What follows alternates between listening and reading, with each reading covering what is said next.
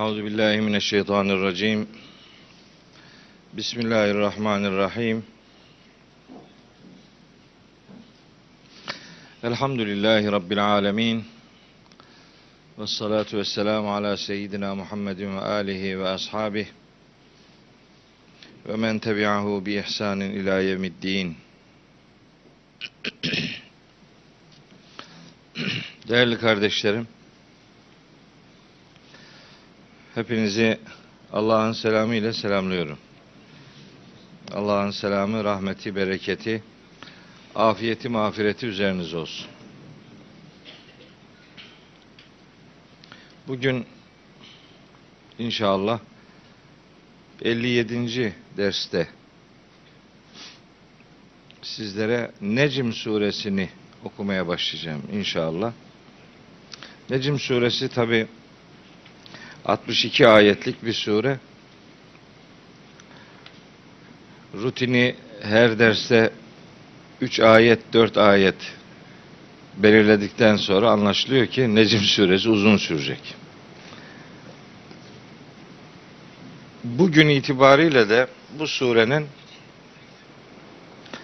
sadece ilk dört ayetini anlatabileceğimi hesap ederek planımı, programımı ona göre yaptım. Dört ayetlik bölümü inşallah sizlere aktaracağım nasip olursa. Rabbimden önce bana söyleyeceklerimi doğru söyleyebilmeyi lütfetmesini, sonra da size dinleyeceklerinizi doğru dinlemeyi, doğru anlamayı ve doğru yaşamayı nasip ve müyesser etmesini niyaz ediyorum. Necm suresi konu çeşitliliği itibariyle oldukça renkli surelerden biri. Necm suresi. Göreceksiniz çok harika konulara temas edecek Rabbimiz. Ee, o, o konular içerisinde biz de konularla ilişkili pek çok ayeti size aktaracağız. O ayetlerin mesaj dünyası içerisinde biz de yerimizi alacağız inşallah. Okurken çok zevk aldığım surelerden biridir Necm suresi. Ee, bugünkü derste değil de nasip olursa bir sonraki derste bu surenin nasıl anlam kaymalarına maruz bırakıldığını, nasıl ayetlerin mecrasından çıkartıldığını, önce sahip olunan kanaati esas alıp, sonra ayetlere nasıl takla attırıldığını bir sonraki ders size kalem kalem, madde madde aktaracağım inşallah. Bugünkü dersimizde sıra oraya gelmeyeceği için orayı konu içerisine almadım. Ama bir dahaki ders inşallah o ayetler üzerinden uzun uza diye sizlere aktarımlarda bulunacağım inşallah. Bugün okuyacağımız kısım Kur'an metni itibariyle sadece bir buçuk satırlık bölüm. Ve necmi izâ heva ma dalla sahibukum ve ma gava ve ma yantıku anil heva in huve illa vahyun yuha. Bu kadar. Aslında devam ediyor da allemehu şedidul kuva zu mirratin festeva ve huve bil ufukil a'la e, sümme dena fetedella fekâne kâbe kavseyni ev edna feevhâ ila abdihi ma evhâ ve kezebel fuadu ma ra'a efetumârûnehu ala ma yera buraya kadar aslında geliyor bu. Bölmemek lazımdı buraya kadar ama çok esaslı bazı konulara temas edeceğim için mecburen ilk dört ayeti e, ayırdım geri kalan kısmından. E, hoş bir ders olacağından eminim. Allahu Teala vahyinin sıcaklığını yüreğimize taşımakta bizi muvaffak kılsın inşallah. Önce sureyi tanıtta, tanıtarak başlayayım her zaman yaptığım gibi. Ee, bizim takip ettiğimiz sıralamaya göre Necim suresi indiriliş itibariyle 24. sırada, 26. sırada. Resmi sırada da 53. sure. Rize plakasıyla anılabilir. Yani oradan kodlarsanız Rize olur. Bizim surede Saf suresi. 61 Trabzon suresi, Saf suresi filan. Herkes kendine göre bir şey alabilir. Nasıl olsa memlekette 114 tane il yok halihazırda. Herkes bir kendisini bulabilir yani şeyde sıralamada. İstanbul'dasınız. O Sebe suresi ona daha çok var. Yani artık o bayağı yıllar sürecek eğer ömrümüz vefa ederse. Ayet sayısı 62. İniş yeri Mekke. Muhtevasını da böyle beş ana ayet grubuna ayırabileceğimizi düşünüyorum. Bunlar benim yaptığım tasnif. Yani haşa Allahu Teala Necm suresini böyle beş gruba ayırmış değil yani. Bu bu taksimat vahiy ile belirlenmiş değil yani. Benim anladığım bu. Başkası başka türlü tasnif yapabilir. Hiç önünde bir engel yok. İlk 18 ayeti vahye yemin, vahyin ilk gelişi ile alakalı bilgiler içeriyor. 19-25. ayetlerde putlar, putperestler, putperestlik üzerinden mesajlar veriliyor. 26. ayet, 32. ayet arası işte şefaat kurumu, zan, günah kavramları, büyük günah, küçük günah filan onları anlatıyor. 33-55. ayetler arasında bir nankör bir insan tipi var. Onun üzerinden mesaj veriliyor. Göreceksiniz bu 33, 34, 35. ayetleri okuduğun zaman yani ders oraya geldiğinde aa böyle miymiş bu? Tüh bunu hiç de öyle düşünmemiştik diyeceksiniz. Bizim toplumumuzda ne bilinir? Mekkeli müşrikler cahiliye toplumunun adamlarıdır. Peki cahiliye ne demektir? Cahil hiçbir şey bilmeyen demektir. Hiç ilgisi yok. Cahil asla o demek değildir. Türkçe'de bir takım anlam kayması yaşanan kavramlar var. Bir tanesi de budur yani cahil. Bizde cahil bir şey bilmeyen demektir. Ama Kur'an'ın cahil dediği hakikati bilmesine rağmen inadına bilmez görünene cahil der. Kur'an'ın cahil dediği o. Ebu Cehil de cehaletin babası manasında hiçbir şey bilmeyen adam değil. Bal gibi de biliyordu. Bilmesine rağmen hani bizde derler ya gavurluğundan işte bilmez görünüyor yani böyle inadına öyle yapıyor. Şimdi bir de hiçbir şey bilmemeleri, hiçbir şeyden haberdar olmadıkları gibi bir algımız var bizim. O Mekke toplumuyla alakalı. Halbuki işte bu 36. ayette Velid bin Mughire diye bir herifi naşerif var. Bu adam çok felaket bir adam. Bu surelerin önemli bir bölümünde o adı geçmiyor ama onun niteliklerine gönderme yapılıyor. Velid bin Mughire'nin. O onunla alakalı inmiş. Bu 33. ayetten sonraki bölüm onun üzerinden Allahü Teala bir şey diyor. Öyle enteresan bir şey söylüyor ki diyor ki yani o ayetlere gelince daha detaylı anlatacağız da şimdi böyle girizgah olarak söylüyorum. Efera eytellezî tevella. Görüyor musun şu hak ve hakikatten yüz çeviren adamı? Gördün mü? Yani bir düşün şunun durumunu. Ve ata kalilen ve ekta. Ne cimri. Ya az verir, hem az verir hem az vermesiyle de yetinir yani. Yani zırnık zar zor koklatır. Koklatmaz bile yani. Böyle cimri yani e, e, cebinde akrep var derler ona. Bizim Türkçe'de öyle biri. Sonra şimdi diyor ki "Eindehu ilmul gaybi." Yani bu neye göre hareket ediyor? Yani bunun yanında gaybın bilgisi var da fevve yara onu mu görüyor yani? Gaybın bilgisi var yanında da ona bakarak mı konuşuyor ve yaşıyor yani? Bunun derdi ne yani? Nereden bilgi Yani özel bir bilgi akışı yok bunda. Neye göre böyle esip savuruyor? Sonra diyor ki Em lem yunebbe bima fi suhufi Musa ve İbrahim ellezî veffa. Ne yalandan bir şey bilmiyor numarası yapıyor. Yoksa Musa'nın ve o çok vefalı İbrahim'in sahifelerinde bulunan bilgilerden haberdar değil mi? Haberi yok mu yani? Musa'ya gelen bilgiyi bilmiyor mu bu? İbrahim'e neler geldi bilmiyor mu bu? Biliyor. Biliyor bak. İlahi bilgilerden haberdar. Biz zannediyoruz ki Mekke toplumunda hiç kimse hiçbir şeyden haberdar değil. Hayır. Bal gibi de haberdar.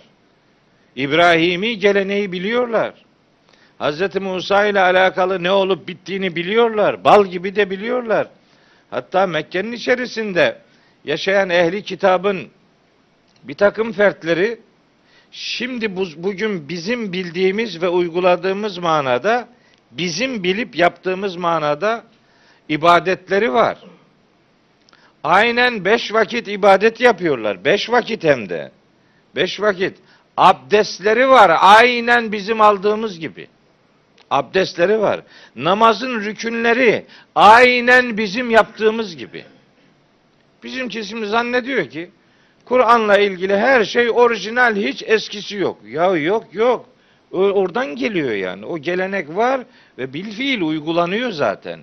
Şimdi Allahu Teala diyor ki niye bilmez gibi davranıyor? Biliyor ya bu Musa'ya neler geldiğini. İbrahim'e neler geldiğini biliyor. Onların sahifelerinde ne var ne yok. Hepsini biliyor bu adam. Biliyor ama bilmez gibi davranıyor işte. Onun için kınanıyor. Cahiliye toplumu hiçbir şey bilmeyen toplum. Hayır hayır öyle değil. Öyle değil. Bir de başka bir algı daha var. Mekke müşriklerinin böyle tanrı tanımazlığı üzerinden bir algı e, yürütülür. Hayır bu da doğru değil. Onlar tanrı tanımaz değiller. Yani onların Allah inancı var. Bal gibi de var. Var. Sorsan diyor Allahu Teala. Gökleri yeri kim yarattı diye tereddütsüz cevap verip Allah derler. Hatta daha ayrıntılı sorular ve o ayrıntılı sorulara verdikleri e, Allah cevaplarına dair Kur'an-ı Kerim'de şu kadar bilgi var. Bugünkü derste kısmen onlara da temas edeceğim. Sonra bu 33 55. ayetler arasında e, Kur'an'ın derdini, mesajını bize özetleyen şahısların sorumlulukları noktasında onları bilgilendiren, bilinçlendiren temel prensipler var. O bağlamda Cenab-ı Hakk'ın kendisini tanıttığı harika sıfatları var. Onlar üzerinde e, duracağız inşallah. Sonra da 56 62. ayetler arasında son saate dair ezifetil azifehter. Yaklaşmakta olan şey çok yakındır. Yani son saate yani kıyamete dair bilgi verilir ve vahiy ile alay edişlerini Cenab-ı Hak kınar. Efe min hadel hadisi ta'cebune ve tadhakune ve la tebkune. Öyle mi yani? Bu sözle mi alay ediyor? Buna mı gülüyorsunuz? Ağlanacak halinize gülüyorsunuz öyle mi? Ondan sonra sure Allahu Teala'ya secde emri ve sadece ona kulluk edilmesi emriyle 62. ayet itibariyle Necm suresi sona eriyor. Gördüğünüz gibi oldukça konu çeşitliliğine sahip harika bir suredir Necm suresi. Her surenin ilk dersinde e, çok kısaca temas ettiğim bir hususa burada da temas edeyim. Bir önceki ders birlikte İhlas suresini işlemiştik. İhlas suresi Rabbimizin kendisini tanıttığı sure idi. Üç olumlu, üç olumsuz ifadeyle simetrik bir anlatım yapmıştı. Olumlular bağlamında Rabbimizin ismini, iki sıfatını, sonra da üç olumsuz e, tanıtımla Cenab-ı Hak bir e, kendi zatına dair ne olduğu ve ne olmadığına dair bilgi vermişti. İşte o İhlas suresinin o konu içeriği ile bu surenin 42 ila 52. ayetlerinde doğrudan Cenab-ı Hakk'ın sıfatları yer alıyor.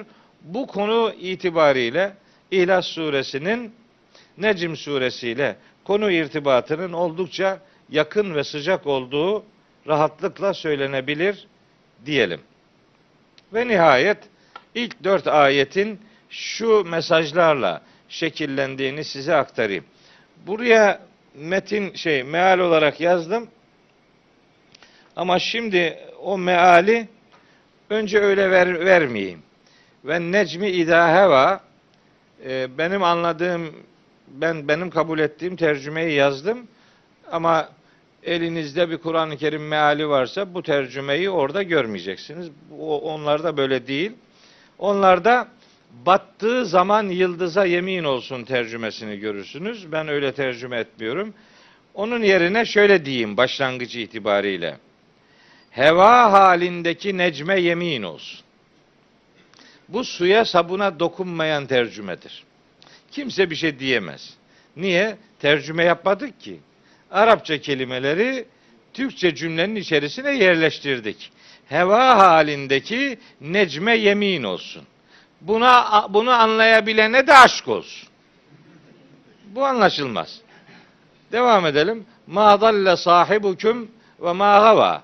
Arkadaşınız sapmadı ve azgınlaşmadı. Ve ma yantıku anil heva.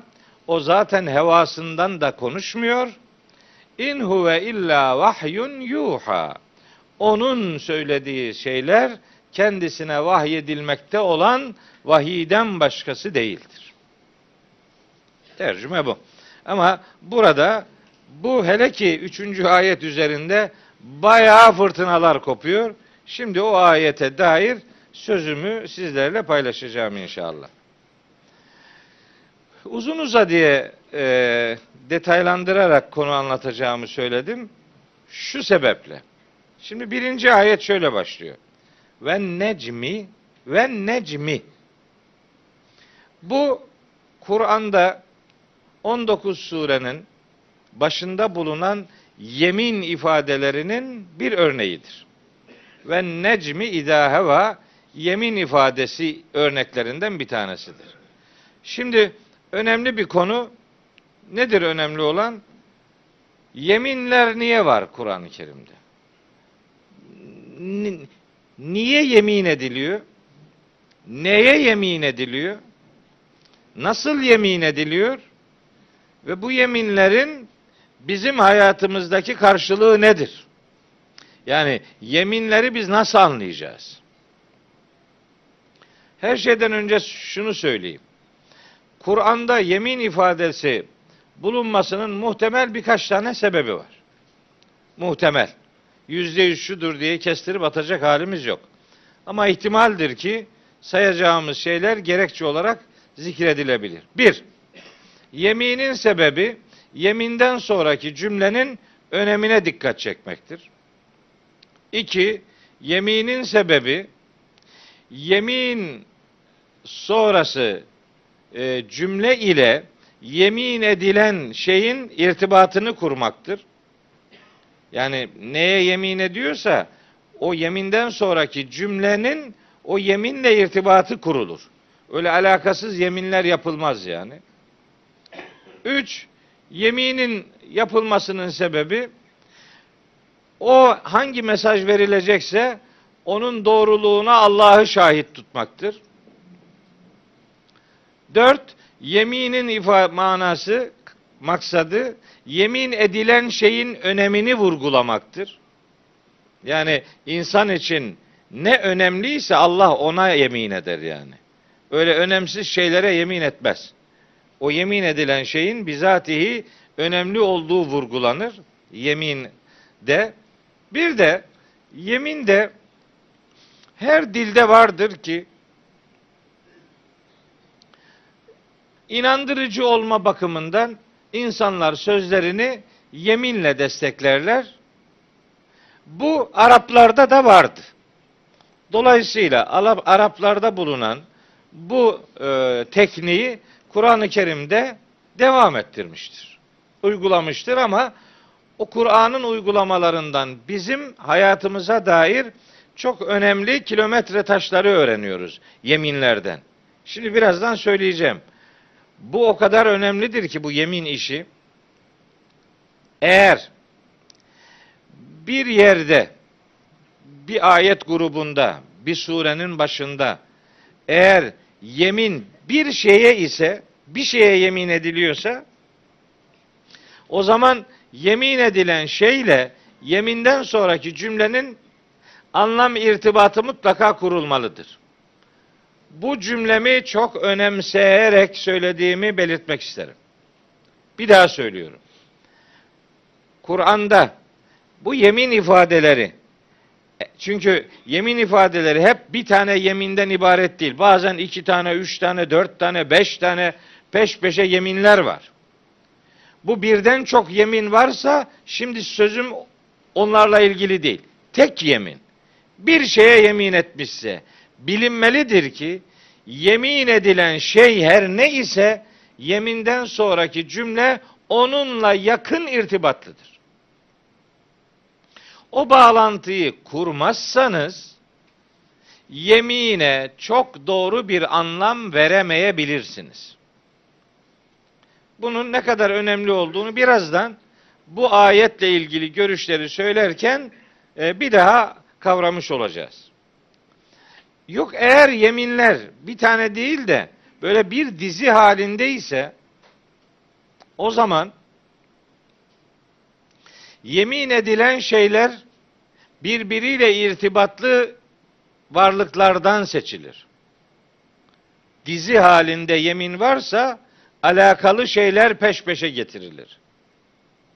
Yani bir ayette böyle telefona yemin ediyorsa öbür ayette de telefonla alakalı başka bir kelimeyi kullanır.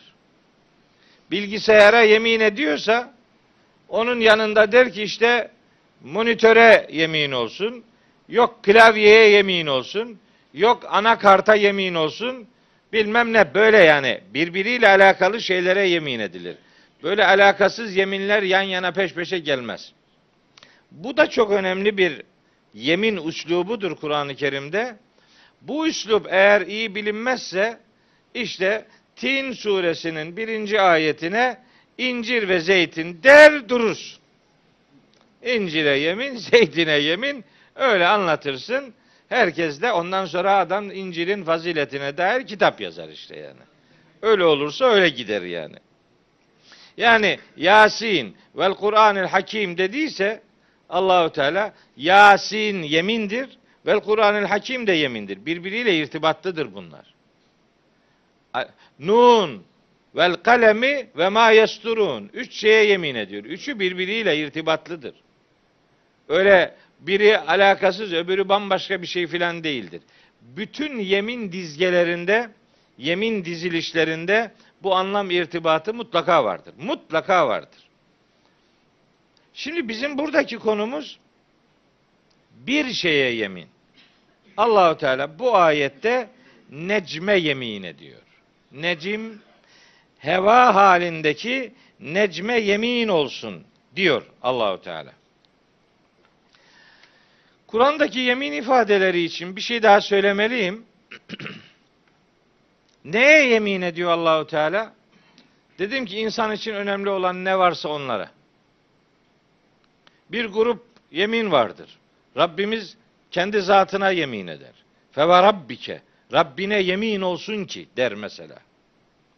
Allah'a yemin ifadeleri var. Meleklere yemin ifadeleri var. Vahye yemin ifadeleri var. Vahiy ile ilişkili mekanlara yemin ifadeleri var. İnsan için çok önemli olan zamana yemin var. Gündüze yemin var, geceye yemin var. Zamanla ilişkili güneşe yemin var, aya yemin var. Gündüze yemin, geceye yemin, asra yemin var. Fecre yemin var. Zamanla alakalı kavramlar yeminin konusudur. Nelere yemin ediliyor? Zaman kavramına. Zamanla ilgili aklınıza ne geliyorsa Kur'an'da ona dair yeminler var. Bu sayılan şeyler hepsi insan hayatı için önemli olan şeylerdir. Önemli şeylere yemin edilir.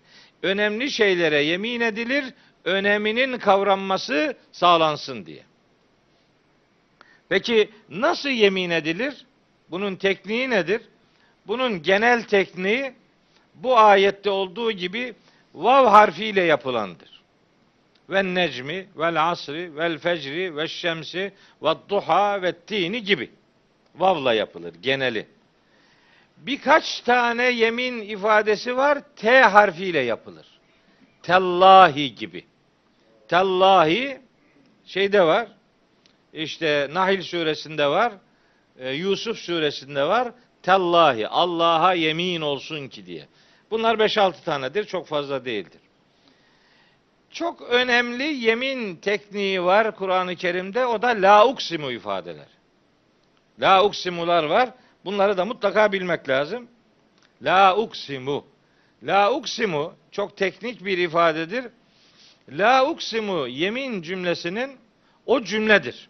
La uksimu cümledir.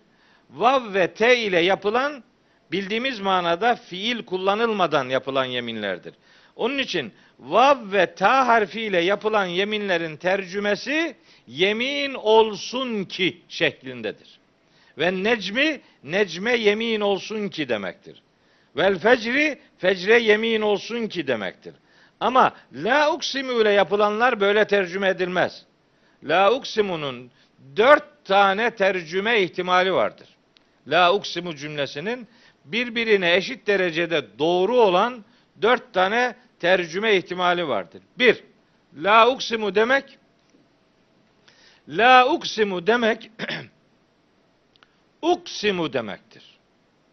Yani yemin ediyorum. Peki o la ne oluyor? La zait kabul edilebilir.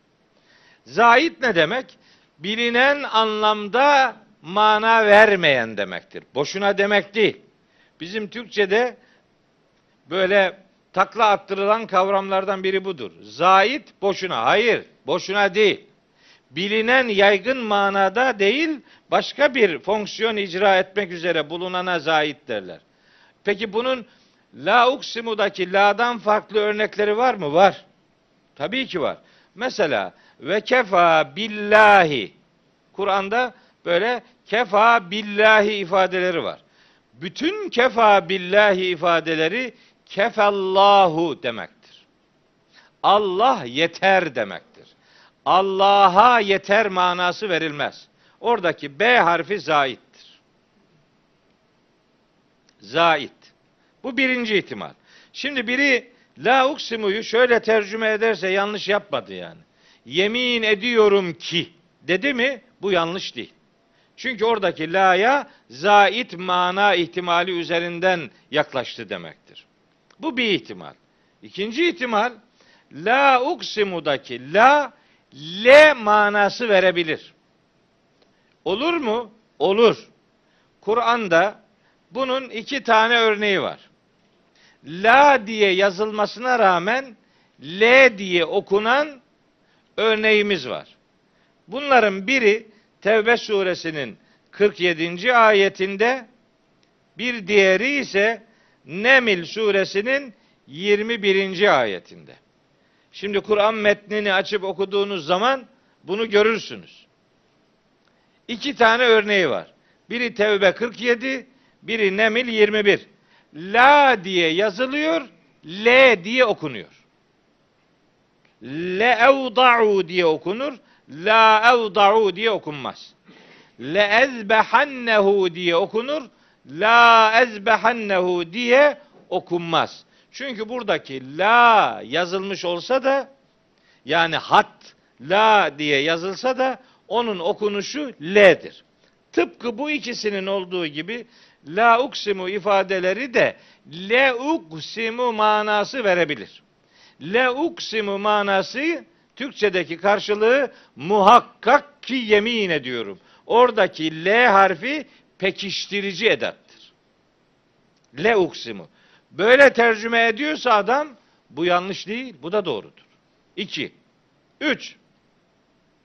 La uksimu ifadesi la ayrı bir edat, uksimu ayrı bir fiil olarak da düşünülebilir. Yani la, hayır. Hayır. İş senin düşündüğün gibi değil. La bir red edatıdır. Bir cevap edatıdır. Hayır, hayır. Öyle değil. Senin düşündüğün gibi değil. Uksimu yemin ederim ki şöyle şöyle şöyledir. Bu üçüncü ihtimaldir. La ayrı bir edat. Hani Kur'an'ın yazılsında böyle nokta, virgül, ünlem, soru işareti, tırnak işareti yok. Fakat bunun bu ihtimalin Türkçe imla karşılığında la'dan sonra böyle bir virgül var kabul edilir. Öyle değil, düşündüğünüz gibi değil. Yemin ederim ki şöyle. Bu üçüncü ihtimal. Dördüncü ihtimalse la uksimuya doğrudan muzari nefi manası yani olumsuz bir cümle manası vermektir. Bu şu demek. La uksimu iş o kadar açık ki yemin bile etmiyorum. Al. Bu da doğrudur. Dört anlam ihtimalinin dördü de doğrudur. Şimdi Kur'an meallerini elinize aldığınız zaman eğer bu tercümelerden herhangi biriyle karşılaştıysanız bunlar mealler arasındaki çelişkiyi değil, metinden kaynaklanan zenginliği gösteren ihtimallerdir. İşte tefsir yapmak böyle bir şeydir yani. La uksimu ya adam iki sayfa yazı yazar. Sen de dersin ki ne laf salatası yapıp duruyorsun ya. Bir tane cümleye bu kadar ne konuşuyorsun? Konuşulur. Bir harften kaynaklı saatlerce konuşsan yeridir. Böyle bir kitap işte bu. Biz de bir, bir tefsir yazıyoruz şimdi. Allah 15. cildini yazıyorum. Kitap bir cilt, tefsir 15 cilt. Nasıl bu? Bu böyle işte. Bu öyle laf salatası değil. Metin, metnin kendisinden kaynaklanan ihtimaller var. O ihtimaller oldukça zengin bir bakış açısı bize kazandırıyor. Şimdi yeminlerle alakalı son bir şey daha söyleyip e, şeye geçeyim, metne geçeyim. İnsanlar neden yemin ederler? Biz neye yemin ederiz? Bir tereddütlü durumda Rabbimize yemin ederiz. Maksadımız nedir? Allah'a neden yemin ederiz? Niyetimiz nedir yani?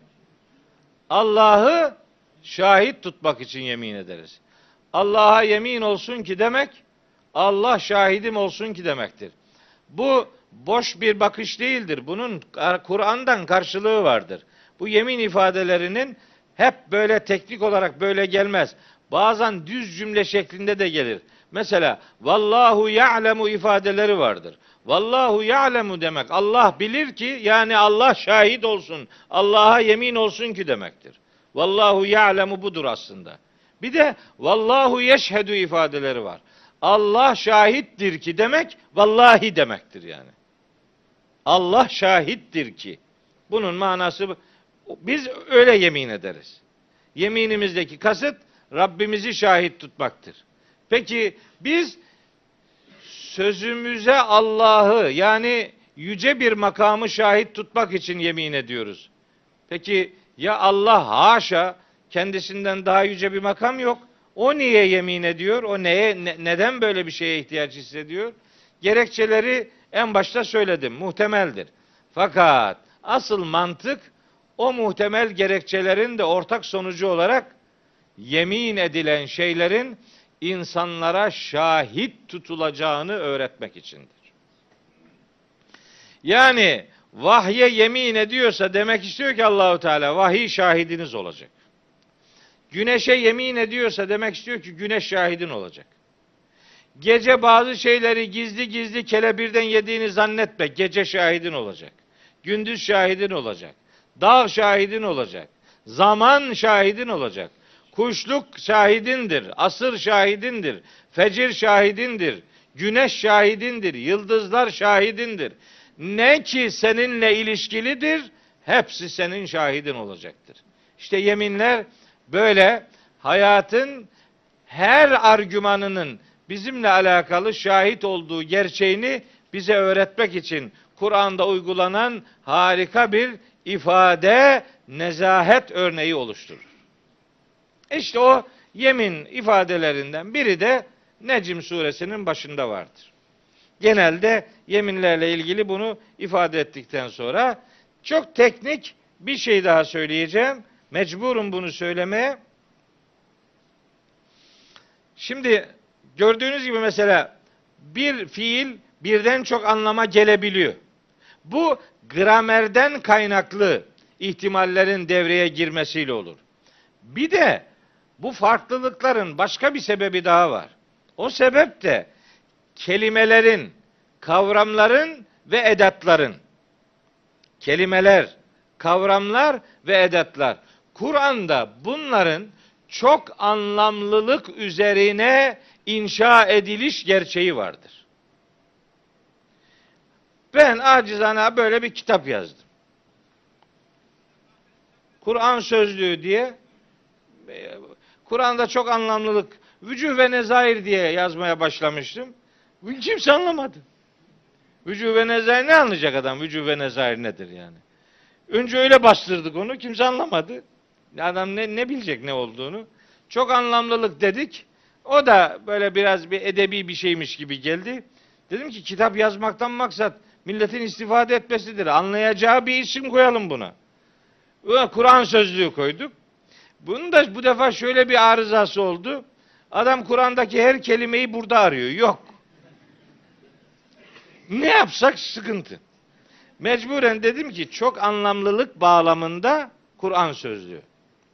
Bu biliyorsunuz değil mi? Benim öyle kitap reklam etmek diye bir derdim yok yani. Benim öyle bir dünyam hiç olmadı. Bundan sonra da olmayacak yani. Bunu şunun için getirdim şimdi.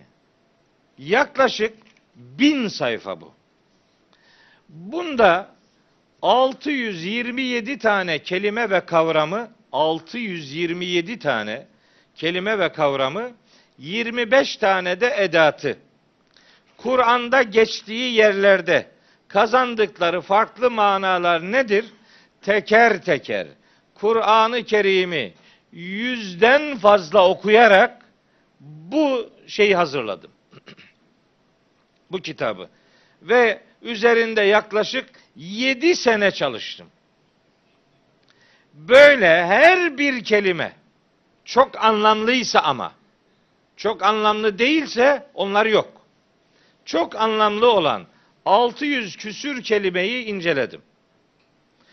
Buna bizim literatürde vücuh derler. Daha teknik itibariyle söyleyeyim, vücuhul Kur'an derler. Bunun bir de karşıt konusu vardır. Ona da nezair derler. Vücuh çok anlamlılık demektir. Nezair de yakın anlamlılık, benzer anlamlılık.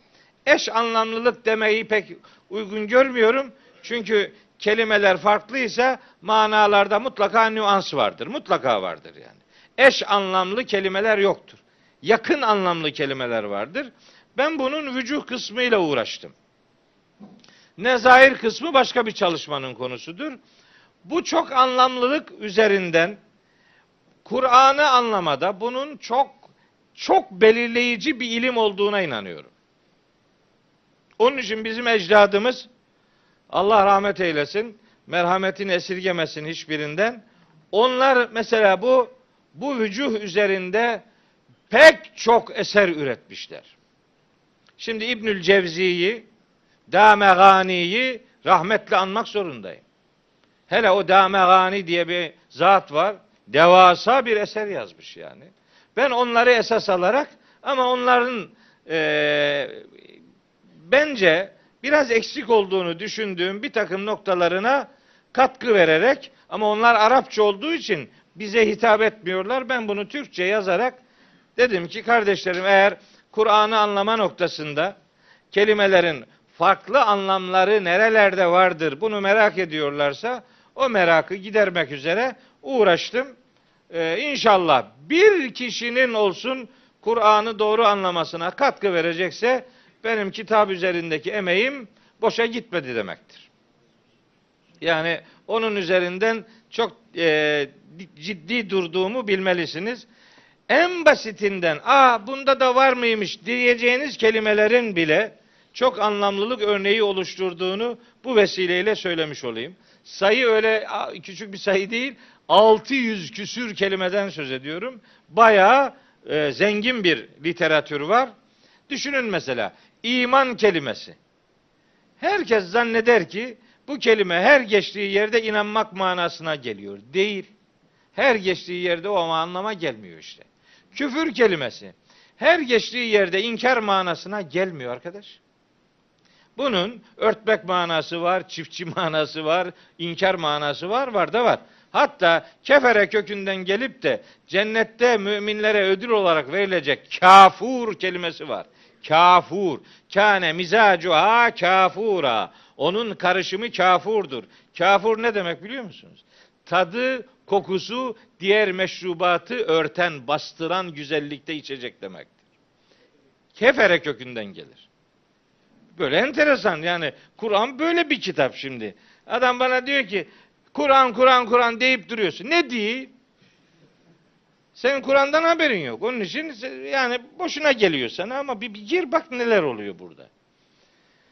Bunu önemsediğimi kardeşlerimle paylaşmak istedim. Onun için de böyle e, kitabı getirdim. Uğraştık. Allah için çok uğraştık.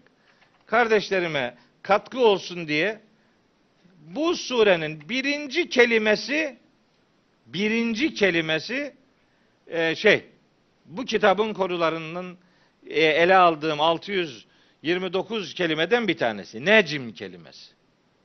Şimdi necim görüyorsun, bakıyorsun.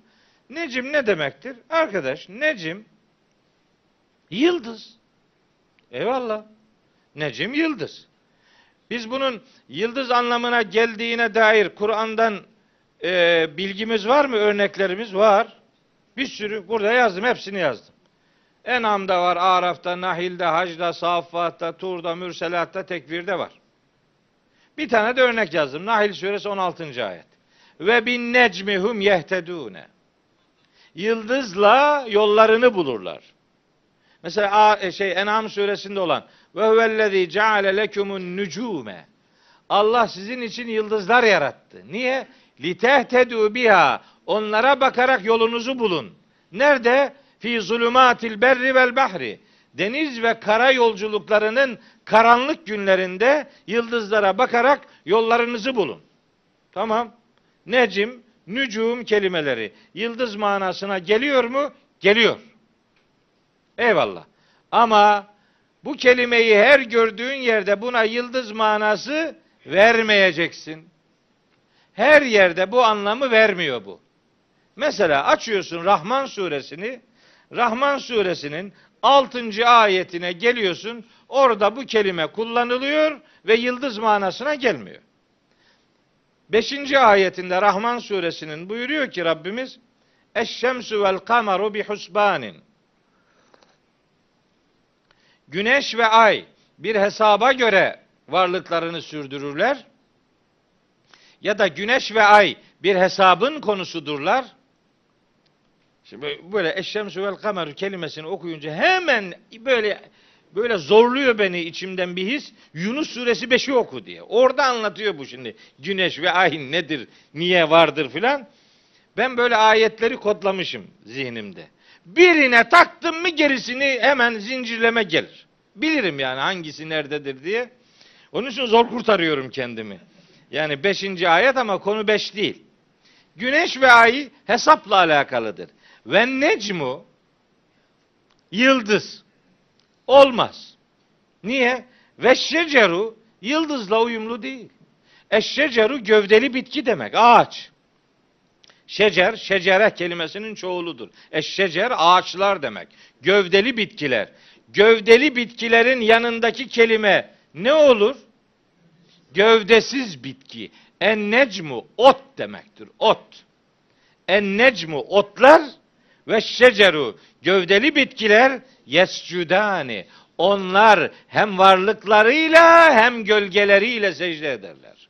Bak necm ot demek. Gördün mü? Şimdi her gördüğün yerde necme, yıldız dedim mi olmuyor bu işte. Olmuyor. Bu yanlış ve eksik bir okuma olur. Sadece bu kadar da değil. Bu kelime çok ilginç bir şekilde başka surelerde başka bir anlam daha veriyor. Şimdi söylüyorum. Gene hafif kafa karıştırıcı gibi gelebilir ama yok kafayı karıştırmaya da lüzum yok yani. Bu anlaşılıyor. Şimdi Vaka suresinde geçiyor bu. Orada necim değil de çoğul olarak nücum diye geçiyor. Fela uksimu bimevaki'in nücumi. Bunu genelde anlayanlar şöyle tercüme ederler. Derler ki yıldızların yerlerine, yörüngelerine yemin ediyorum ki tercüme ederler.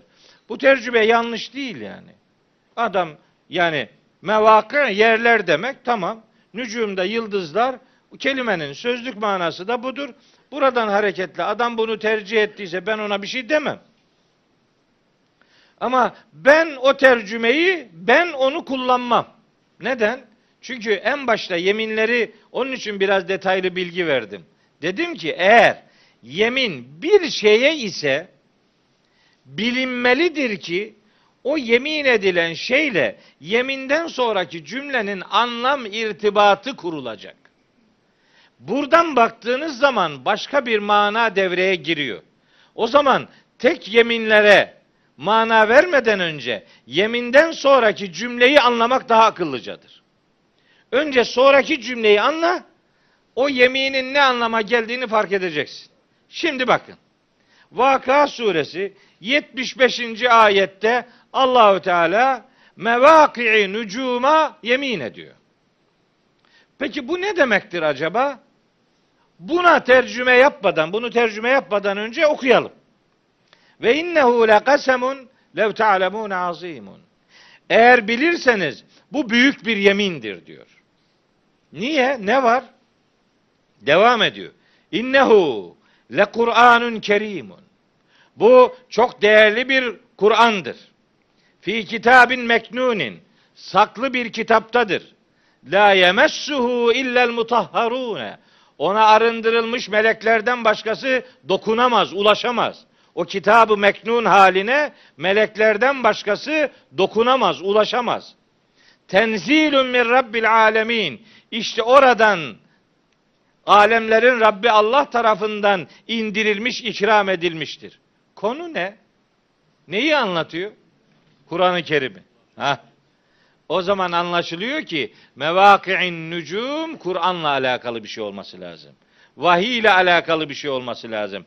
Mevaki'in nücum vahyin yer ettiği gönüller demektir. Vahyin yerleştiği gönüller demektir. Mevaki'in nücum öyle yıldızlar, görüngeler tercümesi sonrasındaki ayetlerle beraber düşündüğünüz zaman belli bir yere oturmuyor. Mevaki'in nücumu öyle algılamak durumundayız. Bu benim tercihim. Benim yemin konusuyla alakalı e, eski alimlerden öğrendiğimi uyarlıyorum, uyguluyorum, böyle bir şey çıkıyor. Başka başka bir şey tercih edebilir etsin. Ama ben benimkini de dinlerseniz bana hak vereceğinize inanıyorum. Onun için söylüyorum. Yoksa kabul edilmeyeceğini bilsem hayatta konuşmam.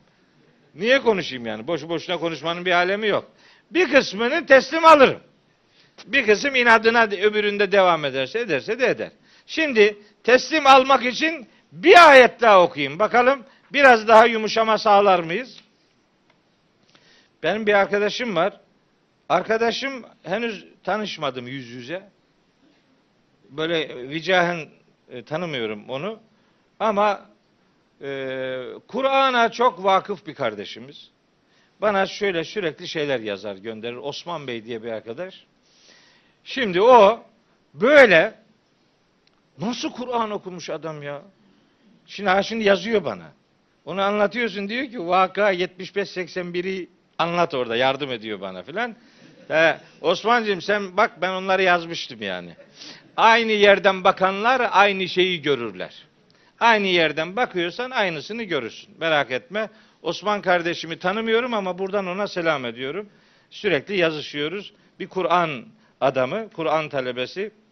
Şimdi bakın, bu necim kelimesinin vahiy manası var diyorum. Tefsir usulünde biz bu kavramı aslında Kur'an'la ilişkili olarak da kullanırız. Çok yaygın olmasa bile işin içindeki e, Fas'a gidecek kızım, işin içindekiler bilirler. tencimul Kur'an diye bir kavramımız var bizim. Tencim, necim kelimesinin dört harfli kalıba dönüşmüş mastarıdır. Tencimul Kur'an, Kur'an'ın peyderpey indirilmesi demektir. Tencimul Kur'an. Yani oradaki Kur'an'ın tencimi yıldız kelimesiyle ilişkisi peyderpey indirilişi manasında parça parça yıldız yıldız indirilişi manasında kullanılan teknik bir tabirdir aynı zamanda. Hani öyle e, laf olsun torba da olsun cinsinden bir şey söylemiyorum. Bunların kültürümüzde, literatürümüzde karşılığı var. Şimdi bir ayet daha aktarmak istiyorum. O ayette Tarık suresinde buyuruyor ki Tarık suresinde Rabbimiz ve semai ve tariki ve ma edrake met tariku en necmus sakibu Şimdi şöyle tercüme ediliyor. Semaya yemin olsun göğe. Ve tarik Tarık'a yemin olsun. O da yıldız demek. İkinci ayette diyor ki ve ma edrake met tarik Tarık'ın ne olduğunu sana idrak ettiren ne olabilir ki sen nereden bileceksin? Bu ne demek şimdi? Ve ma edrakeleri Allahu Teala dile getiriyorsa ben burada defalarca söyledim. Ve ma edrake dediyse belli ki sıra dışı bir anlam verecek. Yani o kavrama sözlük manasının dışında Rabça bir anlam verecek demektir. Ve ma edrake budur. Kur'an'ın metni Arapçadır, manası Rabçadır. Bunun en net örneği ve ma edrakelerle sorulan konulardır.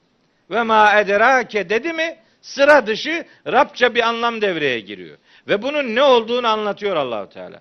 Şimdi Tarık'a yıldız derseniz eğer yani kelimeye yıldız manası verirseniz e, e sıra dışı bir anlam devreye girecekti. Ve ma edrakelerin sıra dışı bir anlam içereceğini söylerken bu benim bulduğum bir şey değil. Allah İbn Abbas'a rahmet eylesin. İbn Abbas'tan öğrendik bunu. O diyor ve ma edrakeler sıra dışı manalardır. Rabbimizin öğrettiği özel manalardır. O o kadar dedi. Ben de Rabçadır dedim işte yani. Sıra dışı bir mana verecekse Tarık bildiğimiz manada bir yıldız olmayacak. Başka bir şey olması lazım bunun. Başka bir şey. Nedir o? En necmüs sakip. En necmüs sakip delip geçen yıldız demek. E ne oldu? Yıldız delip geçen yıldız. Yani çok sıra dışı bir şey var mı burada? Yok. O zaman İbn Abbas'tan öğrendiğimiz o şey burada tam karşılık bulmuyor. Ama eğer en necim kelimesine gökteki yıldız manası verirseniz böyledir. Fakat o Vaka suresi 75'te olduğu gibi eğer ona vahiy ile ilişkili bir mana verirseniz işte bu sıra dışı olur. En necmüs sakıp karanlıkları yani cehalet karanlıklarını delip geçen vahiy yıldızı demektir. Vahiy yıldızı, necim vahiy yıldızı demektir. Niye biliyor musunuz? Şimdi bu Tarık suresini okurken Tarık'ı devam ediyorsunuz. Yani sureyi okumaya devam ediyorsunuz. Geliyor 13. ayette innehu lekavlun faslun diye bir ifade var. O hakikatı apaçık ayrı ayrı ayrıntılı olarak ortaya koyan bir sözdür. O. İnnehu o. Şimdi bunu tercüme ederken o zamirini hemen parantez açarak Kur'an diyorlar. Doğru. Tabi o'dan sonra Kur'an demek lazım. Demek lazım da beyim. Bu surede Kur'an kelimesi geçmedi ki. Nasıl Kur'an diyorsun buna? Ona o zamirine Kur'an diyebilmek için o pasajda bu kelimenin geçmiş olması lazım. Geçmedi ama sen eğer en necme gökteki yıldız manası verirsen olmadı bu işte. Ama ona vahiy yıldızı manası verirsen, vahiy manası verirsen innehu'daki hu zamirini necme götürürsün. Sonra parantez içinde Kur'an yazmanın altını, içini doldurmuş olursun. İnnehu o Kur'an evet işte o necmi sakip. O cehalet karanlıklarını delip geçen Necmi Sakıp hakikatleri ayrıntılı olarak ortaya koyan kavüldür. Yani sözdür. Kavli fasl. Böyle yani alt alta getirdiğiniz zaman bir bütün e, teşkil ediyor. Bir bütünü daha kolay anlamış oluyorsunuz. Aynı durum zamir üzerinden aynı durum Necim suresinde de vardır. Aynısı burada da var. Ve necmi idâ heva. Şimdi buna battığı zaman yıldıza yemin olsun manası genel olarak veriliyor. Battığı zaman yıldıza yemin olsun. Böyle vahyin yıldızları vardır kardeşlerim. Vahyin yıldızları. Bak benim bu vahyin yıldızları diye bende yıldız olan bazı insanlar var. Yıldız. Yıldızlaşmıştır yani. Benim gönlümde öyledir. Kim biliyor musunuz? Bir tanesi Elazığlı Hatice teyze. Benim gözümde yıl. Onu da tanımıyorum henüz. Hiç görmedim. Ziyarete gideceğim. Malatya'da Hatice teyze. Hatice teyze bir vahiy kadını. Kaç yaşında? 86 yaşında. 86 yaşında vahiy ile yatıp kalkıyor. Allah'ın mekanını dünyada dar selam eylesin. Öbür alemde de cenneti ala eylesin.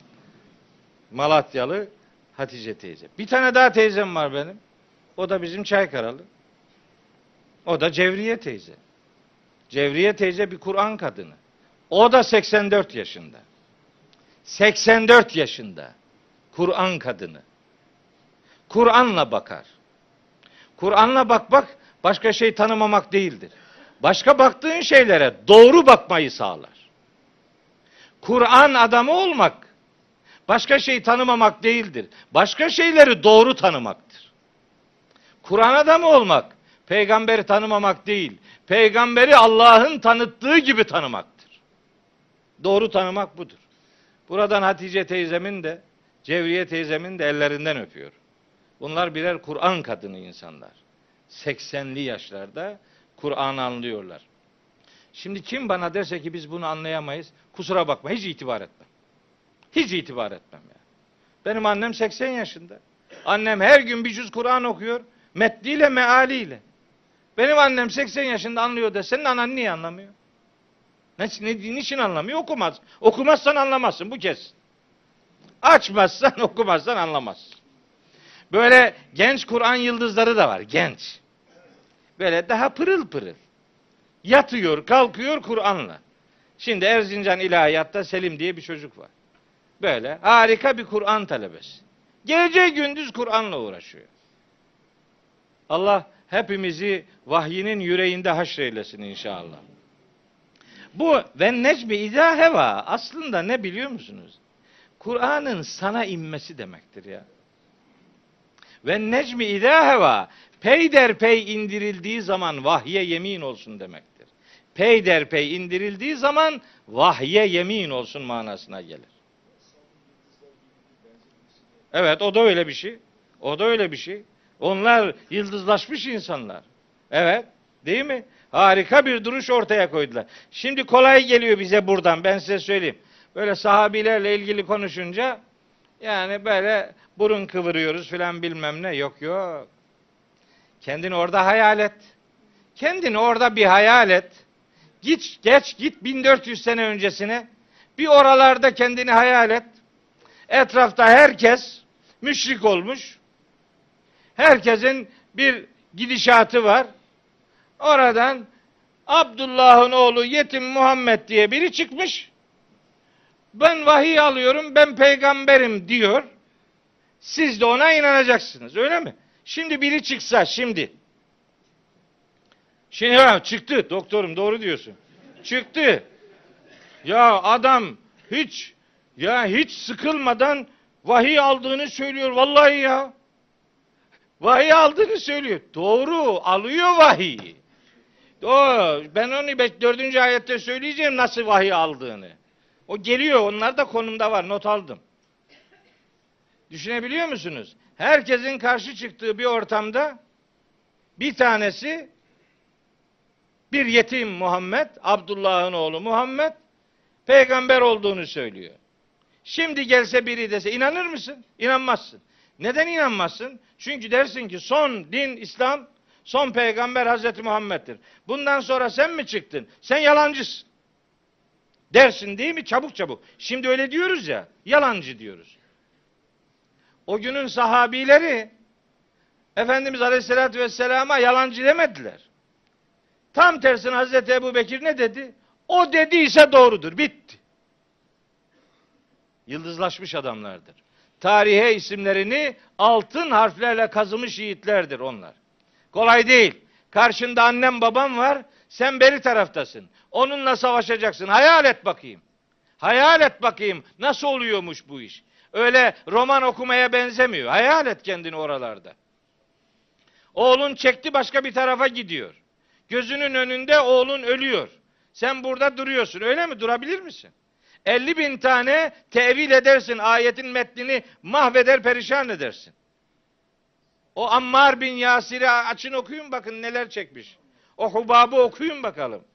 Okuyun işte e, o Bilal-i Habeşilerin neler çektiğini. Yiğit adamlar, yıldızlaşmış adamlar. Bu şu demek değil. Yiğittir, yıldızdır, hiç hata yapmaz. Hatasız insan yok kardeşim. Öyle hatasızlık üzerinden kendine prim yapacak böyle yakıştırmaların bir alemi yok. Onun alemi yok diye yiğitleri görmezlikten gelmenin bir alemi de yok. Ben burada bakın bugün 57. dersi yapıyorum. Hiçbir ders geçirmemişimdir ki geçmiş alimlerimize rahmet okumayayım diye. Bu şu demek değil. Hiç hata yapmadılar. Yok öyle bir şey. Hatasızlık Allah'a ait bir sıfattır. Öyle bir şey yok. Ama bu onların hakkını görmezlikten gelmeyi getirmemelidir. Böyle bir şey yapmamamız lazım. Ben bütün bilgilerimi onlara borçluyum. Aa bakın yazdım. İbn Abbas. Ha, bu, buyurun. Ayet hakkında şöyle demiştir. Yüce Allah Hazreti Peygamber'e 21 yıl süresince peyderpey ayet ayet sure sure indirdiği Kur'an'a yemin etmiştir. Bu ayetin tefsirinde diyor bunu şey.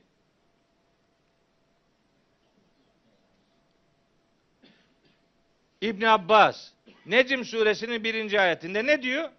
Yüce Allah Hazreti Peygamber'e 21 yıl süresince peyderpey ayet ayet sure sure indirdiği Kur'an'a yemin etmiştir. Niye? Çünkü İbn Abbas benden daha iyi biliyor. Necm kelimesinin aynı zamanda Kur'an manasına geldiğini gayet iyi biliyor benden. Şimdi biz bunu hani çeşitli konuları efendim yoğurarak bir kanaat ortaya koyuyoruz. Fakat adam diyor ki adam diyor ki bunu bir sen mi biliyorsun?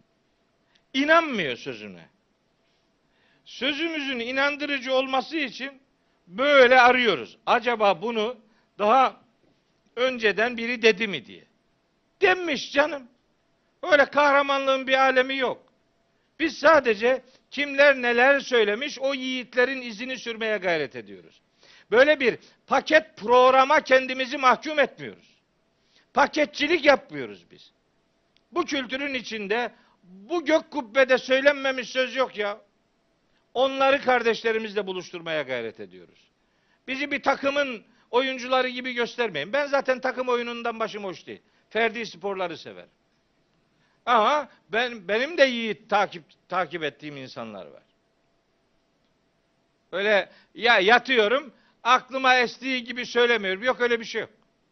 Eski alimlerden öğrendiklerimin hamurunu yoğurarak oradan pasta yapmaya gayret ediyorum.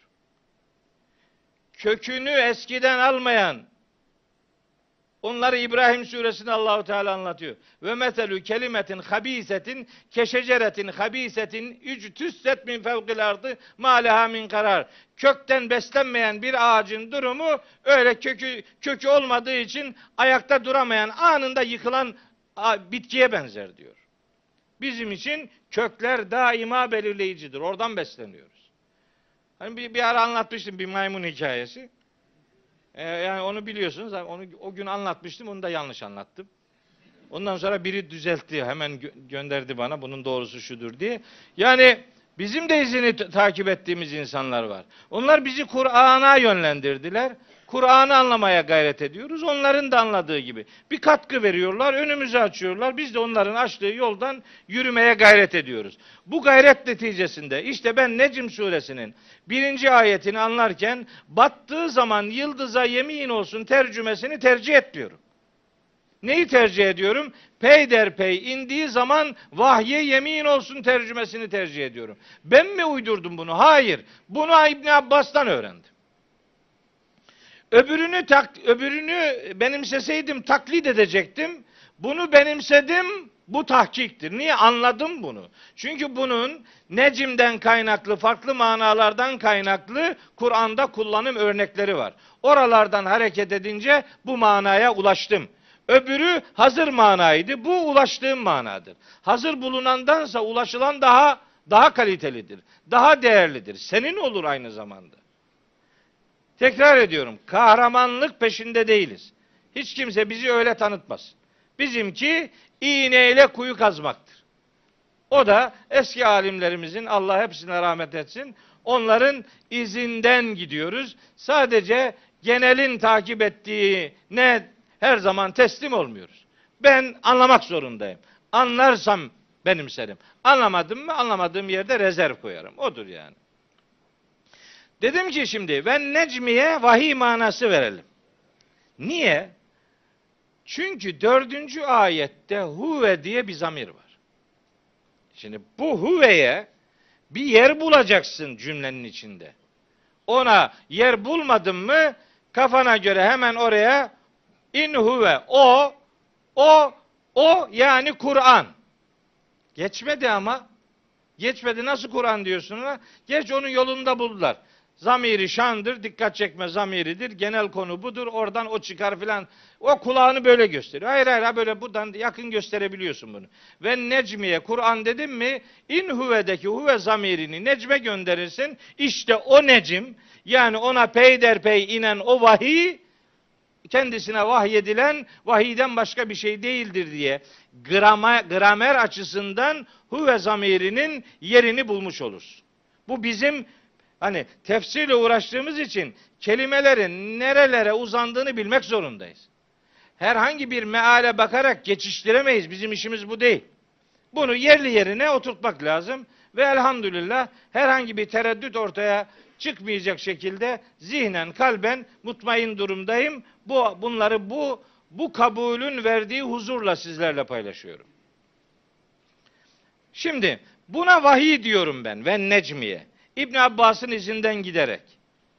Başka sebeplerim de var. Bak baştan beri söylüyorum. Pek çok şey ama başka şeyler de söyleyebilirim.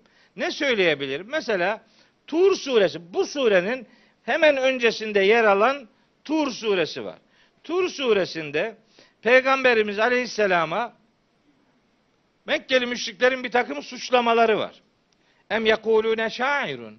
Yoksa o şairdir mi diyorlar. Ne terabbesu bihi raybel menun. Zamanın felaketlerinin onu da işte halletmesini bekliyoruz. Fezekkir fema ente bi ni'meti rabbike bi kahinin ve la mecnun. Rabbinin nimeti sayesinde sen büyücü de değilsin, mecnun da değilsin diyor. Peygamberimize yönelik suçlamalar var. Niye ona bu suçlamaları yönlendiriyorlar? O vahiy adına söyledikleri sebebiyle. İşte onların suçlamalarına konu olan hemen bir önceki surede suçlamalarına konu olan meseleyi Rabbimiz Necm suresinin birinci, ikinci, üçüncü, dördüncü, beşinci, on, on ikinci ayetine kadar oradaki suçlamalara burada cevap veriyor. Siz bu vahyin kaynağını tartışmaya açıyorsunuz. Vahyi size ulaştırana şair, mecnun, şu bu suçlamalarında bulunuyorsunuz. Hayır. O ona Cebrail'in öğrettiği, Cebrail'e de Allah'ın bildirdiği vahidir şeklinde bir cevap ifadesidir. Bunu metin olarak, bağlam olarak bir önceki sureyle de ilişkilendirerek böyle anlamak durumundayız. Kimsenin hakkını yemeyelim. Buna normal yıldız diyenlerin hani battığı zaman yıldıza yemin olsun manası verenler onlar da kendilerine göre bir delile sığınıyorlar. Yani kadir şinaslık yapmak zorundayız. Ee, onların da ne dediğini anlamaya çalışalım. Belki doğru diyordur. Diyorlar ki buradaki necm kelimesi yıldız manasına gelir. Çünkü bir önceki sure yani Tur suresinin son kelimesi de nücumdur. Onlar böyle şekli bir ilgi kurmuşlar. Tur suresinin son kelimesi nücum yıldızlar demek. Bu madem ki yıldızlar demektir. Son surenin şey önceki surenin son kelimesi madem ki nücum yıldızlar manasına geliyor. 53. surenin ilk ayetindeki necim de yıldız manasına gelir demişler. Şimdi buna bu da saygıdeğer bir görüştür. Ama zaten değil mi? Bir cümle ama ancak lakin fakat ile devam ediyorsa sen sonrakine bak demektir bu. Yani bu otomatik böyle gider. Şimdi burada ve minel leyli geceden de bir bölümünde fesebbihhu Allah'ı tesbih et ve idbaren nücumi yıldızların arkasından da yıldızların arkasından demek. Yani yıldızlar battıktan sonra demek. Yıldızların batması bir aydınlığın gelmesi demektir. Yani burada yıldızın batması ifadesi batan yıldıza bir gönderme değil, yıldızın batmasından sonra çıkacak aydınlığa bir göndermedir. Hem gece Allah'ı tesbih et, hem sabah vakitlerinde tesbihe devam et demektir. Yani bu batan yıldız üzerinden değil, batan yıldızdan sonra meydana gelecek aydınlık üzerinden bir mesaj veriyor. Kelimeye takılarak bu ilişki çok sağlıklı değildir. Onun üzerinden gündüze, gündüze deyince bizim hemen devreye şu gelir. Acaba vahye neden yıldız diyor? Neden necim diyor? Vahyin çeşitli ifadeleri var onu karşılayan. Neden necim? Elbet bunun bir sebebi var. Yıldız nasıl ki karanlıkların içinden bir aydınlık vesilesi oluşturuyorsa, nasıl ki yıldızın ışığı karanlıkları nasıl delip geçiyorsa, vahyin ışığı da cehalet ve küfür karanlıklarını öyle deler ve geçer. Karanlıkları delip geçme noktasında vahiy ile yıldız birbirine o anlamda benzetilmiştir. Fakat meseleyi yani Necm suresinin birinci ayetini anlarken bunun üzerinden batmakta olan bir yıldızı değil, hayatı aydınlatmakta olan vahiy yıldızını o görüşü tercih ettiğimizi bir vesile ifade edelim. Evet, birinci ayet bir buçuk saat sürdü. E, bitmeyecek bu anlaşılıyor. Şimdi burada bir şey daha söylemem lazım. İbrahim burada. İbrahim. İbrahim. Bak bu İbrahim'i göstersene kamera. Ha. Bu İbrahim. Bu vahyin yıldızlarından biridir İbrahim. İbrahim Kur'an okuyor. Şeklen işte engelli gibi hiç yüreğinde zerre kadar engel yok. Her derse milletin evinde mışıl mışıl uyuduğu, gününü gün ettiği, başka işlerle uğraştığı, o, o, o hayatı İbrahim vahiy ile değerlendirmeye gayret ediyor. Onların annesi babası için bu hayattaki sadakayı cariyedir. Yıldız, yıldız İbrahim. İbrahim'i gördüğüm zaman benim yüreğim ferahlıyor. İbrahim geldi öbürü gelmiyor. Niye gelmiyorsun? Gelmiyor adam. Gelemiyor. Uyku tatlı. Yatıyor. Yat. Kabaklar da yata yata büyür. Yat. Karpuz da yata yata büyür. Yat. Şişersin, obez olursun. Ondan sonra git şeye, e, diyetisyene. Haydi bakalım e, ne olsa yap. Benim için İbrahim tıpkı Hazreti İbrahim gibi bir sembol. Hazreti İbrahim'e ne dedi Allahu Teala Nahil suresinde? İnne İbrahim'e kâne ümmeten. İbrahim var ya tek başına bir ümmetti, semboldü. Benim için bu İbrahim de öyle. Onun için İbrahim'i kendi oğlum gibi seviyorum. Yani İbrahim benim yıldızlarımdan bir tanesidir. Bizim yıldızlar böyle. Beğenene selam olsun. Evet. Birinci ayeti sizlerle paylaştım. Şimdi ikinci ayete geçiyorum. Yoruldunuz mu? Yok yorulmak yorulmak ne ya? Niye yoruluyorsun? Ne var yani? Ben cuma akşamı böyle bir 3 saat acayip bir program e. Çok yoruldum. Dün akşam Başakşehir'de Kur'an kavramlarında efendim Kur'an'ı doğru anlama ilkeleri bağlamında birkaç konu başlığı e, kardeşlerimle paylaştım. Şimdi buradayım. Akşam buradan Deva Vakfı'na gideceğim Beykoz'a. Orada ders vereceğim. Yani öyle oturduğunuz yerden ne olur yorulma numarası yapmayın. Ya insan iki alemin birinde yorulur. Bak ben size söyleyeyim. Ya burada yorulursun, orada sefasını sürersin. Ya burada gününü gün edersin, orada yorarlar seni. Ama orası ebedi ama. Bence akıllı olmak burada yorulmayı, yeğlemeyi gerektirir. Ben burada yorulmaktan yanayım. Yorulalım. Allah bizi vahyini hayatına taşımada çekeceğimiz, e, yapacağımız fedakarlıkları hayatımızın aydınlık levhalarına dönüştürsün inşallah. Bütün duam budur. Evet. ikinci ayeti okuyorum. Estağfirullah. Buyuruyor ki Rabbimiz. Ma dalle sahibukum ve ma gava. Ma dalle sahibukum ve ma gava. Şimdi bu, bu, bu ifade, bu ifade beni bayıyor. Bayılıyorum yani. Ma dalle sahibukum. Peygamberimiz için Rabbimiz etrafındakilere Mekkeli müşriklere diyor ki ma dalle sahibukum. Arkadaşınız var ya arkadaşınız. Bu arkadaşınız sapıtmadı.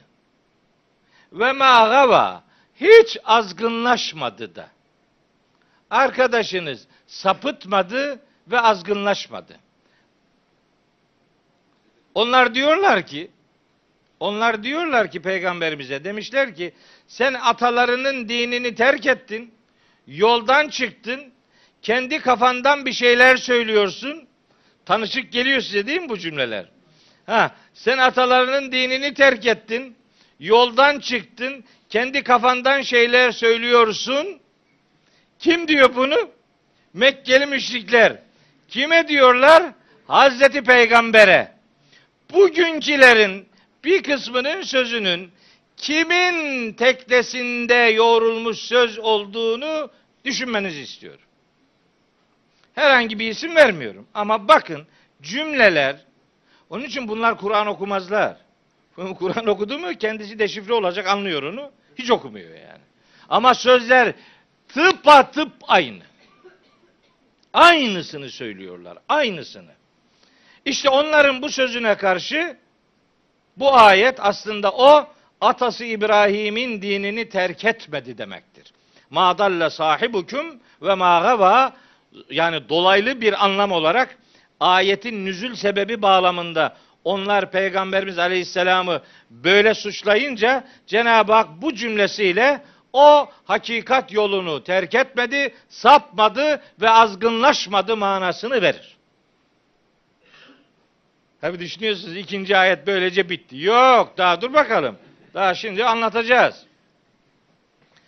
Peygamberimiz Aleyhisselam'ın peygamber olmadan önceki hayatını bütün detaylarına varıncaya kadar aslında biliyoruz yani. Biliyoruz peygamber olmadan önce. Doğumu ve ta 40 yaşına kadar ki hani o gün Mekke'de yaşayan herhangi birinin hayatını böyle kimse bilmiyor.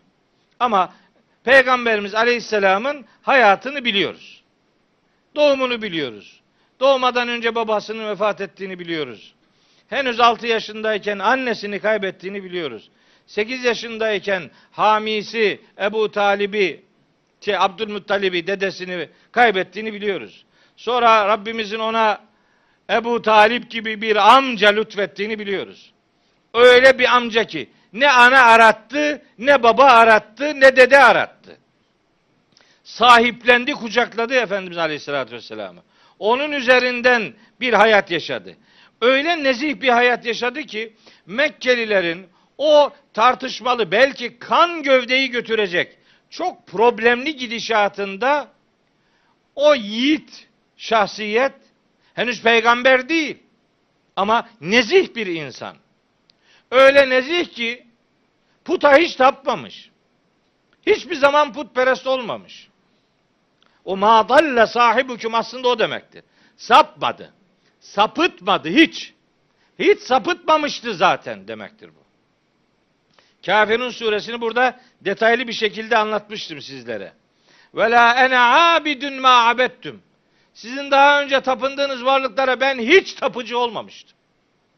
Peygamberimizin böyle putperest geçmişi yoktur hiç. Bu da onu söylüyor. Madalle sahibüküm. Sapmadı arkadaşınız. Hani şu anda sapmıyor demiyor bak. Geçmiş zaman kalıbı kullanıyor. Madalle sapmamıştı. Ve ma gava azmamıştı zaten. O o halinde de yani peygamber olmadan önce de düzgün bir hayatı vardı. Hira mağarasına öyle şey e, Mekke'ye böyle kuş bakışı bir manzara için çıkmıyordu yani. Öyle bir şey yok. O Mekke'nin ahlaksız yapısından, ızdırabından bunaldığı için bir arayışa doğru harekete geçiyordu. Hira zaten arayış demektir.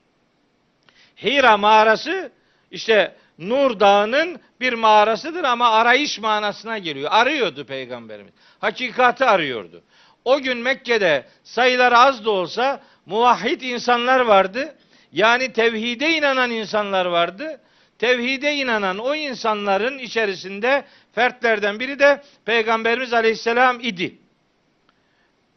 Hacer-i Esved'i yerine koyma işte tartışması ya- yaşanıyordu.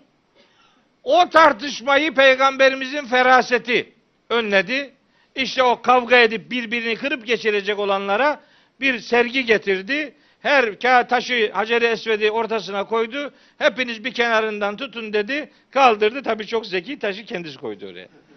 Ya o kadar olsun. Ama o problemi çözdü. Mühim olan problemi çözmek çözdü. O zaman henüz peygamber değil. Genç, yiğit. Mekke'nin böyle gözdesi bir e, fert. Hilful Fudul diye bir teşkilat var.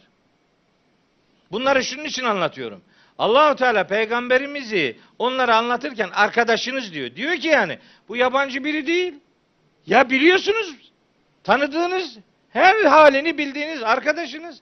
İnsan arkadaşına deli der mi yani? Demez. Onu hatırlatmak, onun altyapısını oluşturmak için bunları anlatıyorum. Hilful Fudul. Bu bir teşkilatın adı. Erdemliler Hareketi diye tercüme ediliyor. Ama tamlamanın tam karşılığı şu. Hilful Fudul. Fudul fazilet kelimesi oradan geliyor. Faziletliliğe yemin etmiş kurum demek. Faziletli olmak, değerli olmak, erdemli olmaya yemin eden bir teşkilat. İşte peygamberimiz o teşkilatın da mensubuydu. Yani Mekke'de hayatın ta ortasında bir ömür sürüyordu. O kadar ki o kadar ki şeyde e, Yunus suresinde Mekkeli müşrikler peygamberimize diyorlar ki ve izâ tutla aleyhim âyâtuna beyinatin kâlellezîne lâ yercûne liqâena i'ti bi Kur'anin gayri hâzâ ev beddilhu kul ma yekûnu li en ubeddilehu min tilqâi nefsi. İn ettebi'u illa ma yuha ileyye. İnni akhafu in asaytu rabbi azabe yevmin azimin kul lev şa'allahu ma televtuhu aleyküm ve la edraküm bih. Fekad lebistu fîküm umuren min kablihi. Efela ta'kilûn ya ne kadar güzel iki ayet. 15 ve 16. ayetleri Yunus suresinin. Bizimle karşılaşmaya iman etmeyenlere ayetlerimiz aktarıldığı zaman peygamberimize demişler ki İ'ti bi Kur'anin gayri hada. Bu Kur'an'dan başka bir kitap getir bize. Ev yahut da beddilhu değiştir bunu. Allah'ım ya Rabbim. Ya aynı mantık bugün ya. Allah'ım ya Rabbi ya hani sözü oraya getirmeyelim diyorum ama sabredemiyorum ya. Adama Kur'an diyorsun beğenmiyor bunu ya. Allah'ım ya Rabbi. Başka bir şey baş, bana Kur'an'dan bahsetme demeye getiriyor ya. Lan, o, lan, lan, lan müşrik sözü söylüyorsun deli misin ya? Yapma gözünü seveyim. Lan, bak bu ayeti oku da bak ki ne diyor. Bak sözün kime benziyor ya? Benziyor arkadaş. Ne ne yaparsa yapsınlar. Benziyor yani. Peygamberimiz diyor ki kul de ki Ma yekunu li en ubeddilehu min tilkai nefsi. Ben onu kendi tarafımdan, kendi başıma nasıl değiştireceğim ya? Ben in ettebi'u illa ma yuha ileyye. Ben sadece bana ne vahyolunuyorsa ona tabi oluyorum. İnni ahaf in asaytu rabbi azabe yevmin azimin. Rabbime isyan edersem o korkunç günün azabından korkarım. Siz benden neler istiyorsunuz ya? Siz nasıl bu vahye burun kıvırırsınız? Bana nasıl bundan başka bir şey getirirsiniz? Ben kendi kafama göre mi gidip bir yerden bir şey alıyorum? Kul de ki lev Allahu Allah isteseydi eğer ma televtuhu aleyküm. Bırakın size başka bir Kur'an getirmeyi. Olanı size aktaramazdım bile. Allah yardım ediyor da bunu yapıyorum ben. Allah dileseydi ben bu aktarımı bile yapamazdım. Ve la edraküm bi. Böylece bu hakikat size hakikati size kavratmamış olurdu. Siz benden neler istiyorsunuz? Şimdi cümleye bakın. Fakat lebistu fikum umuran min kablihi. Bu vahyi ben size aktarmadan önce aranızda bir ömür yaşadım ben. Beni tanırsınız. Efela takilun. Sizin hiç mi kafanız basmıyor ya? Benden neler istiyorsunuz? Beni bilirsiniz siz. Ben böyle şeyler yapacak adam değilim. Değil mi? Çok iyi tanıdığınız biriyle ilgili sıra dışı bir haber duysanız tepkiniz ne olur? Bunda bir yanlışlık var. Olmaz. Bunu yapmaz o dersiniz. İyi tanıdığınız, kefil olduğunuz biri. Onu hatırlatıyor Allahu Teala. Nasıl böyle şeyler diyorsunuz? Neden böyle bir ön yargınız var? Oo, neler söylüyorlar peygamberimize? Neler söylüyorlar? Buraya listesini hazırladım. En yoğun bir şekilde Mecnun. Cinlenmiş. O Mecnun deli demek değil ha. Onlar peygamberimize hiçbir zaman deli demediler. Mecnunluk delilik demek değildi. Türkçe'de öyle kullanıyoruz ama o metin aslında o manaya gelmiyor. Mecnun aklına cinler musallat olmuş. Sıra dışı şey biri söylüyorsa ona bunu cinlerin söylettiğine inanırlarmış. Onu reddediyor. Yani ona gönderme yapıyorlar. Mecnun. Başka? Şair. Şiir söylüyorsun diye peygamberimiz diyor ki ya ben şair değilim bilmiyor musunuz beni diyor ya. Ben ne zaman şiir söyledim? Sahir, büyücü, meshur, büyülenmiş, büyücü, büyülenmiş. Kahin, o da aynı, büyücü, kehanette bulunan. Peygamberimize bunu söylüyorlar. Müfteri, oh, Allah'a iftira. Bu herhangi birine iftira etmek manasına değil.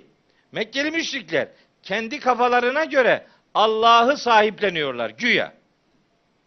Allah'ı sahiplenerek peygamberimizin Rabbimize iftira ettiğini söylüyorlardı. Bu vahyi sen yalan konuşuyorsun. Allah böyle bir şey indirmez. Hani Yasin'de geçiyor ya ve ma enzeler rahmanu min şeyin. Rahman bir şey indirmiş değil. İnentüm illa tekzibun. Hepiniz yalan konuşuyorsunuz diye peygamberlere söylerler. Diğer ümmetler bizim peygamberimize de bu anlamda söylendiğini Mülk suresinden öğreniyoruz. Elem ye'tiküm nezirun Kalu bela kad ca'ana nezirun fekezzebna ve kulna ma nezzelallahu min şeyin. Yalanladık peygamberleri. Allah hiçbir şey indirmedi dedik. Yalanlıyorlar. Yani peygamberimizin vahiy adına söylediğini Allah'a iftira etti şeklinde anlatıyorlar. Suçlamalar bu. Muallem diyorlar ona. Muallem. Muallem kendisine birileri tarafından bir şeyler öğretilmiş. Ama birilerinin içinde Rabbimiz ve melek yok. Birileri insanlar. Bazı insanlar bir şeyler öğrettiler. Bunun doğrudan ayetleri var. E, Nahl suresi 103. ayet. E, Furkan suresinin 4. ayeti. Ama muallem kelimesinin geçtiği ayet Duhan suresi 14. ayet. Ve kalu muallemun mecnunun. Muallem sana biri öğretiyor. Bizanslı bir köle ona bir şey öğretiyormuş. Niye öğretiyor? Kendisi söylesin. Bu kadar kıymetli şey adam e, şey yapar mı? Verir mi başkasına? Kendisi söyler. Ama Allahu Teala diyor ki o Nahil suresi 103. ayette. Ve lekad na'lemu.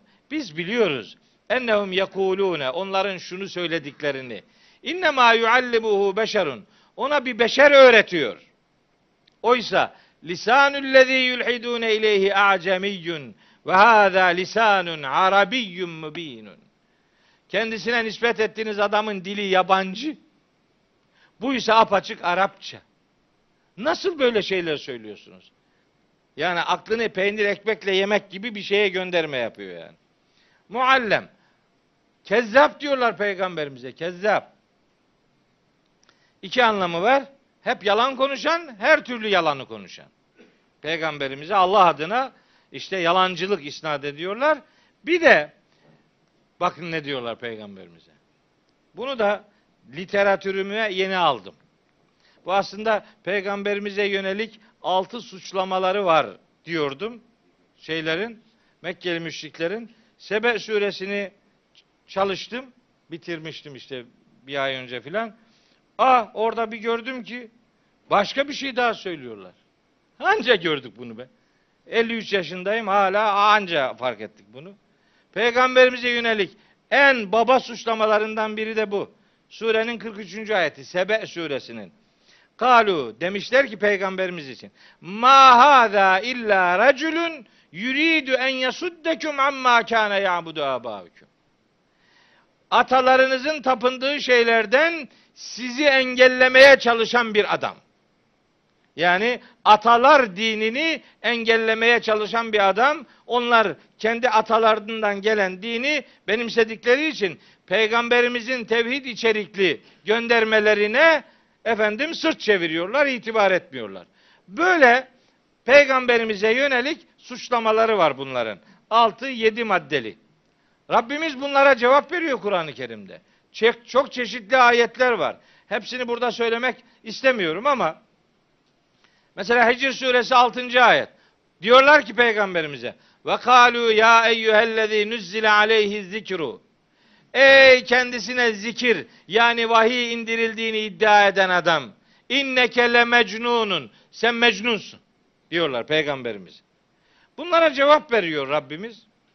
Mesela Tekvir suresinde diyor ki ve ma sahibukum bi mecnunin. Arkadaşınız hiçbir şekilde mecnun değildir.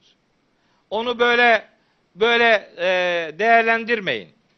Kalem suresinde diyor ki ma ente bi ni'meti rabbike bi mecnunin. Rabbinden bir nimet sayesinde sen hiçbir şekilde mecnun değilsin. İşte Necim suresinin ikinci ayeti de onların bu tür suçlamalarına Rabbimizin verdiği cevaptır. Ne buyuruyor? Rabbimiz buyuruyor ki ma dalle sahibukum sapmadı arkadaşınız ve ma gava azgınlaşmadı da. Onların peygamberimiz yani peygamberimize yönelik bu olumsuz tavırlarının asıl adresi peygamberimiz de değil.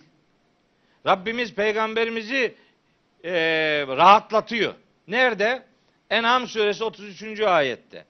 Orada buyuruyor ki Kad alemu biz gayet iyi biliyoruz ki İnnehu le yahzunukellezî yekulûne. Onların sözlerinin seni hüzünlendirmekte olduğunu biz biliyoruz. Fe innehum bu adamlar la yükezzibûneke seni yalanlamıyorlar.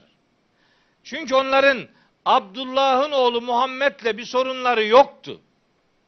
Onların sorunu Allah'ın peygamberi yani Resulullah'la idi. Abdullah'ın oğlu Muhammed onlar için iyi biriydi. Güvenilir biriydi. Ona el emin demişlerdi. E yani menkul bir takım şeylerini emanete konu değerli şeylerini ona onun yanına bırakıyorlardı. Birbirlerine güvenmiyorlar, peygamberimize güveniyorlardı. Ne zaman depreşti düşmanlık? Vahiy hayatına, peygamberimizin hayatına ulaştığında. Onun için diyor ki Rabbimiz, fe innehum la yukezzibuneke. Sen kederlenme, hüzünle, hüzünlenme. Bunlar seni yalanlamıyorlar. Velakinne zalimine bi ayatillahi yechadun. Bu zalimler Allah'ın ayetlerini inkar ediyorlar. Sorunları bunların Allah'la. Allah'ın hayata müdahil olmasını istemiyor bu adamlar. Yoksa Abdullah'ın oğlu Muhammed'le bir sorunları yoktu. Demeye getiriyor Rabbimiz. Bilmiyorum kimseyi ilgilendirir mi? Ben beni ilgilendirdiği için bir bir, bir slide daha koydum oraya. Ne kadar doğru bilmiyorum. Duha suresi var ya. Duha suresi. Ve duha ve leyli izâ seca. Ma vedda'ake rabbuke ve ma kala. Ve lel ahiretu hayrun leke minel ula. Ve lesevfe yu'tike rabbuke feterda. Elem yecidike yetimen feava. Ve vecedeke dallen feheda. Ne bu son okuduğum ayetin anlamı? Ve vecedeke Allah seni bulmuştu. Dallen. Dal bir halde. Feheda ve hidayet etmişti. Orada peygamberimizin üzerinde bulunduğu dal hali ile bizim şimdi yorumladığımız Necim 2'deki ma dalle ifadesi acaba birbiriyle çelişik mi? Değil mi? Şimdi orada sen dal haldeydin diyor. Yani Duha 7. ayette. Burada da o hiç sapmadı diyor. Ne oluyor? İşte Kur'an'ı yakından tanıma gereği devreye giriyor. Eğer en başta söylediğim Kur'an'daki bu çok anlamlılık meselesini bilmezse kalkar da meale yazarsan ki seni sapık bulmuştu sonra da hidayet etmişti. Oho o zaman o ayetle bu bu ayet birbiriyle kavga eder. Olmaz. Dalle kelimesinin sapmak manası var. Kaybolmak manası var. Ziyana uğramak manası var. Şaşırmak manası da var.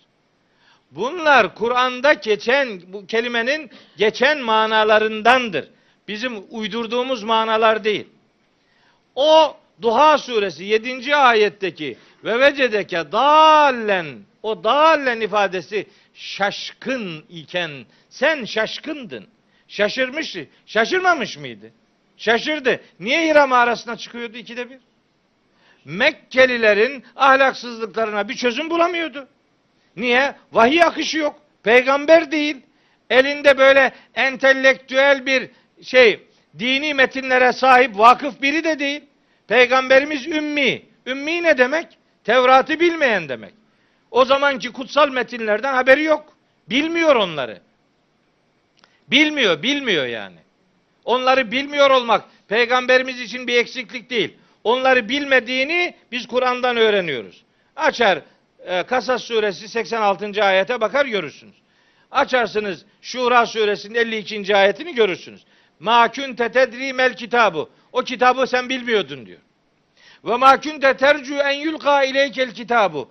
O el kitabın sana vahyedileceğini sen ummuyordun, beklemiyordun, bilmiyordu yani. Onun için Mekke'nin ahlaksız gidişatına bir çözüm üretemiyordu. Şaşkınlık içerisindeydi. O şaşkınlık içindeki sıkıntıdan dolayı şeye çıkmıştı. Hira mağarasına çıkıyordu.